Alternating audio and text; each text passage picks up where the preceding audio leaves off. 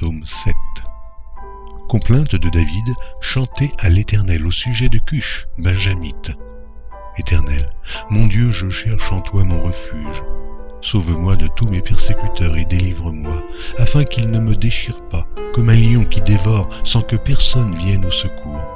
Éternel, mon Dieu, si j'ai fait cela, s'il y a de l'iniquité dans mes mains, si j'ai rendu le mal à celui qui était paisible envers moi, si j'ai dépouillé celui qui m'opprimait sans cause, que l'ennemi me poursuive et m'atteigne, qu'il foule à terre ma vie et qu'il couche ma gloire dans la poussière.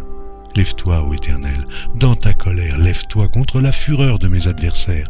Réveille-toi pour me secourir, ordonne un jugement.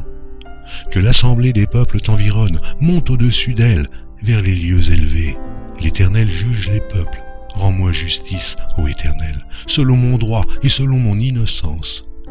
Mets un terme à la malice des méchants et affermis le juste, toi qui sondes les cœurs et les reins, Dieu juste.